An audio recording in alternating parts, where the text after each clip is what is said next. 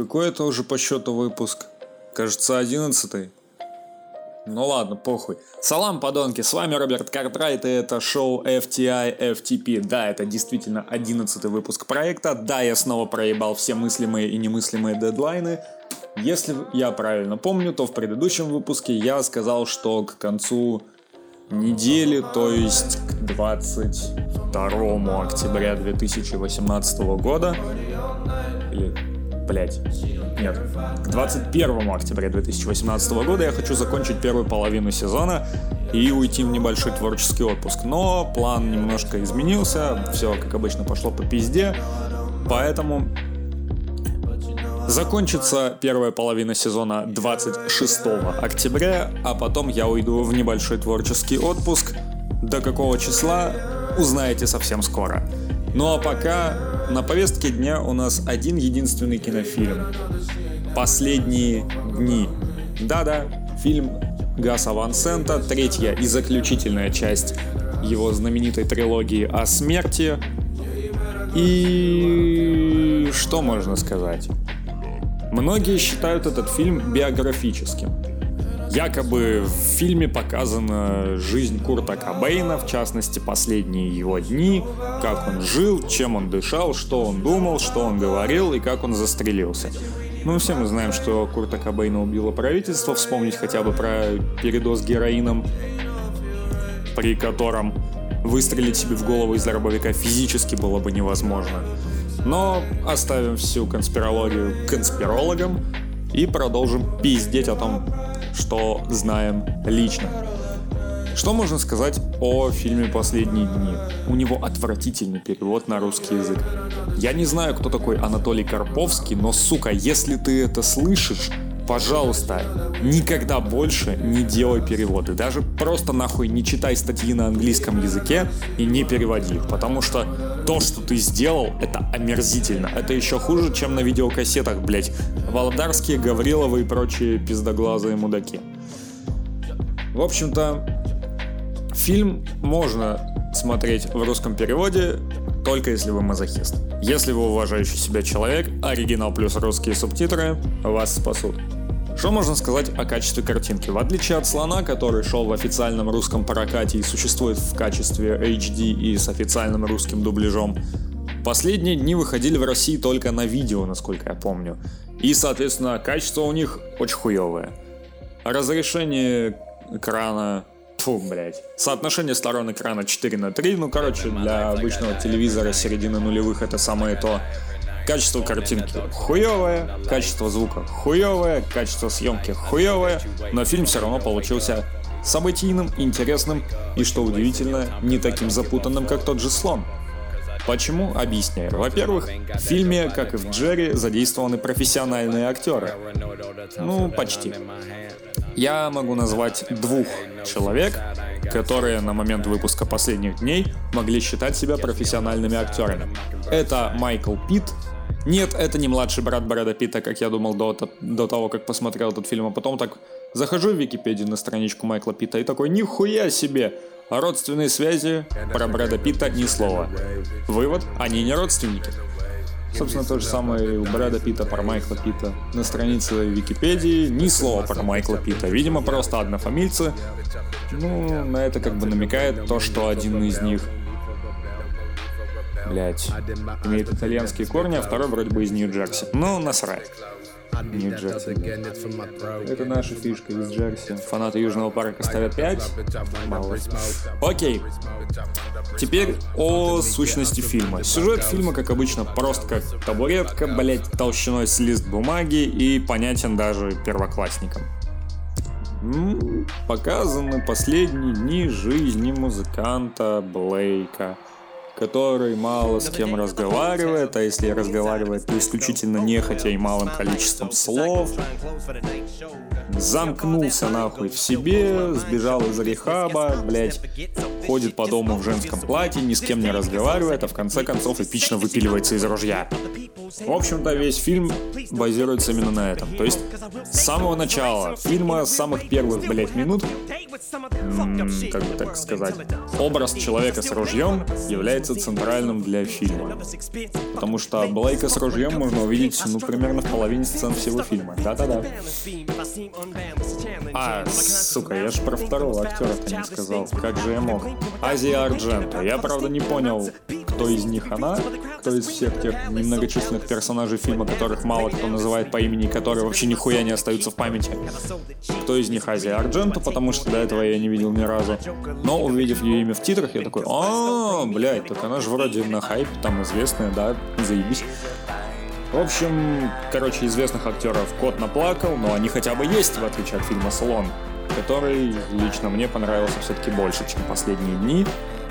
Ну а «Последние дни» мне понравились больше, чем «Джерри». Что можно сказать что можно сказать об особенностях съемки фильма? Некая закольцованность, которая присутствовала в фильме «Слон», она осталась в последних днях. Некоторые сцены показаны с разных точек зрения, так сказать, с разных ракурсов. То есть, чем выдумывать какие-то ебанутые описания, приведу конкретный пример. Какая-то телка с голой жопой идет по коридорчику, открывает дверь, и там хуяк падает Блейк в несознанке. А в другой сцене показывается все это, так сказать, глазами самого Блейка. То есть он врубает клип, начинает жестко триповать, садится, вырубается, потом телка открывает дверь, и он падает вниз. Окей. Вот примерно так показана часть сцен фильма. Что можно сказать об атмосфере? Она ебанутая. Да, ничего не понятно, в каком порядке все вообще происходит, нелинейность сюжета, она как бы по мозгам дает конкретно, и нужно самому додумывать. Я люблю фильм Квентина Тарантино, наверняка об этом знает каждый первый слушатель. И Тарантино тоже, можно сказать, фанатик нелинейных сюжетов, но там хотя бы все понятно. К примеру, «Криминальное чтиво» — самый известный фильм Квентина. Ну, конечно, не самый мой любимый фильм Квентина, но самый известный — это 100%. Вот там как раз сюжет подан нелинейно, но после первого же просмотра можно четко понять, что зачем идет. Первой по хронологии идет сцена Винсент и Джулс, потом ситуация с Бонни, потом ограбление обе части, потом Винсент Вега и жена Марсела Уоллеса, и последняя часть это «Золотые часы». Окей, все четко, красиво, понятно, все сразу. В последних днях Газ Ван Сент открыто показывает средний палец всем тем, кто ценит понятные сюжеты, и такой «Хуй вам, додумывайте сами, блядь». Фильмы, в которых нужно очень много думать, я не особо люблю. То есть я люблю фильмы, в которых надо думать, но когда все это осмысливание происходящего на экране дерьма перекрывает все впечатления от просмотра, ну, знаете, это такое себе потому что мало что понятно. Непонятна вообще мотивация Блейка, типа, зачем он сбежал из рехаба. Видимо, потому что его все заебало, заебали его друзья, коллеги по рок-группе, заебали другие обитатели дома, заебала его собственная мамаша, которая требует, чтобы он поговорил со своей дочерью. Заебали всякие камевоежоры, блять, члены церкви, свидетели Иеговы или еще хуй знает чего, я в этом вообще не разбираюсь. Видимо, просто чувака рано или поздно все заебывает, и он начинает замыкаться в себе, блять, оживая только тогда, когда можно играть рок. Причем играет рок он просто отвратительно. Вот в одной из сцен фильма, где-то в середине, где-то 3-4 минуты подряд Блейк играет какую-то свою песню. И, знаете, при просмотре этой сцены мое лицо постепенно вытягивалось. Я вообще дико охуевал от происходящего на экране, не понимая, что, блядь, вообще происходит. Зачем ты крушишь все вокруг? Ты что, пытаешься стать настоящей рок-звездой и присоединиться к членам клуба 27? К членам и пездам. Сука. Но, тем не менее, этот фильм не взял золотую пальмовую ветвь Канского кинофестиваля, но таки отхватил технический гран-при. Это тоже, знаете ли, не хрен собачий. Что можно вкратце сказать о фильме? Да, я вновь упустил массу деталей сюжета. Хотя какого нахуй сюжета? Вы что, ебанули что ли? Там сюжета-то нет почти. Все нихуя непонятно, но при всем при этом сюжет, наверное, поместился бы на трех-четырех страницах. Я вот недавно читал про фильм, блять, по-моему, 15 года выпуска. Я, к сожалению, забыл название, но в общем, это фильм, который был снят одним дублем. Нет, это не российский фильм 2002 года, который был снят в Зимнем дворце. Это какой-то то ли шведский, то ли датский, блять, короче, какое-то европейское кинцо, которое было снято одним дублем. Это фильм в жанре триллер.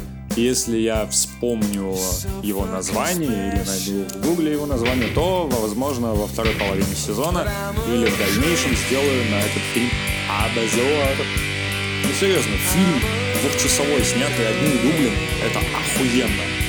Здесь же одного дубля на весь фильм не хватит, Здесь много длинных планов, опять же, там по 5-6 минут запросто может длиться один план. Опять же, есть импровизированные диалоги, которых, опять же, дохуя. Но, правда, диалогов как бы мало, но импровизированных среди них дохуя. Вот так. Потом, что еще? Опять же, такая медитативная атмосфера. То есть под такие фильмы нужно упарываться и думать о жизни. Типа, правильно ли ты все делаешь? Нахуя ты это делаешь? И правильно ли ты живешь? Правильно ли живут все вокруг? И все такое, такие философские, метафизические вопросы, они обязательно появятся во время просмотра фильма. Правда, чаще всего у меня появлялся вопрос, что, блять, нахуй тут происходит, ебаный в рот. Однако, тем не менее. Ну а теперь о том, что объединяет все три фильма трилогии о смерти. Тема изоляции.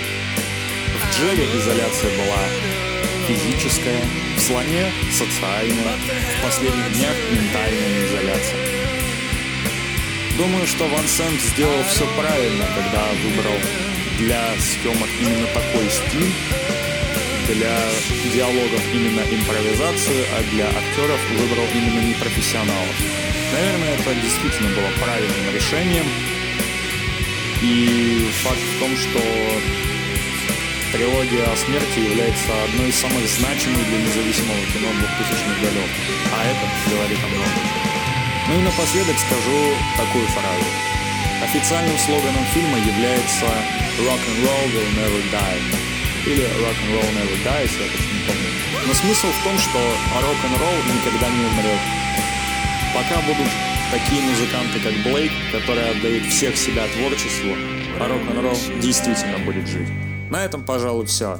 С вами был Роберт Картрайт, и я закрываю серию трилогия о смерти Гаса Ван Сента.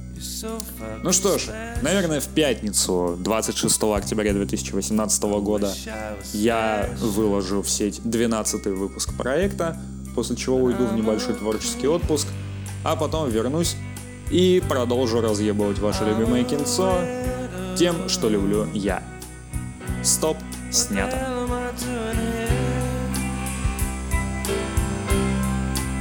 I don't belong here. I don't belong.